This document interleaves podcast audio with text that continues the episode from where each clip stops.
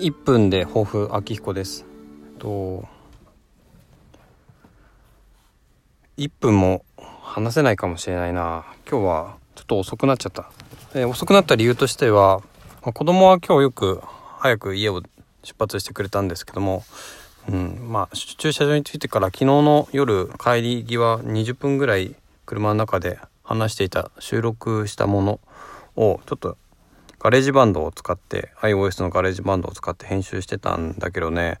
やっぱり音量が全然小さくてなんでこんなに小さいのかっていうのは分かんないんですけども、まあ、 GarageBand のちょっと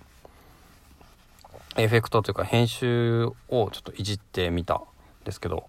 うんなかなかうまくいかないですよね。もしかすると離れててもいいから iPhone で直接撮った方がいいのかもしれないなって思いました。うん。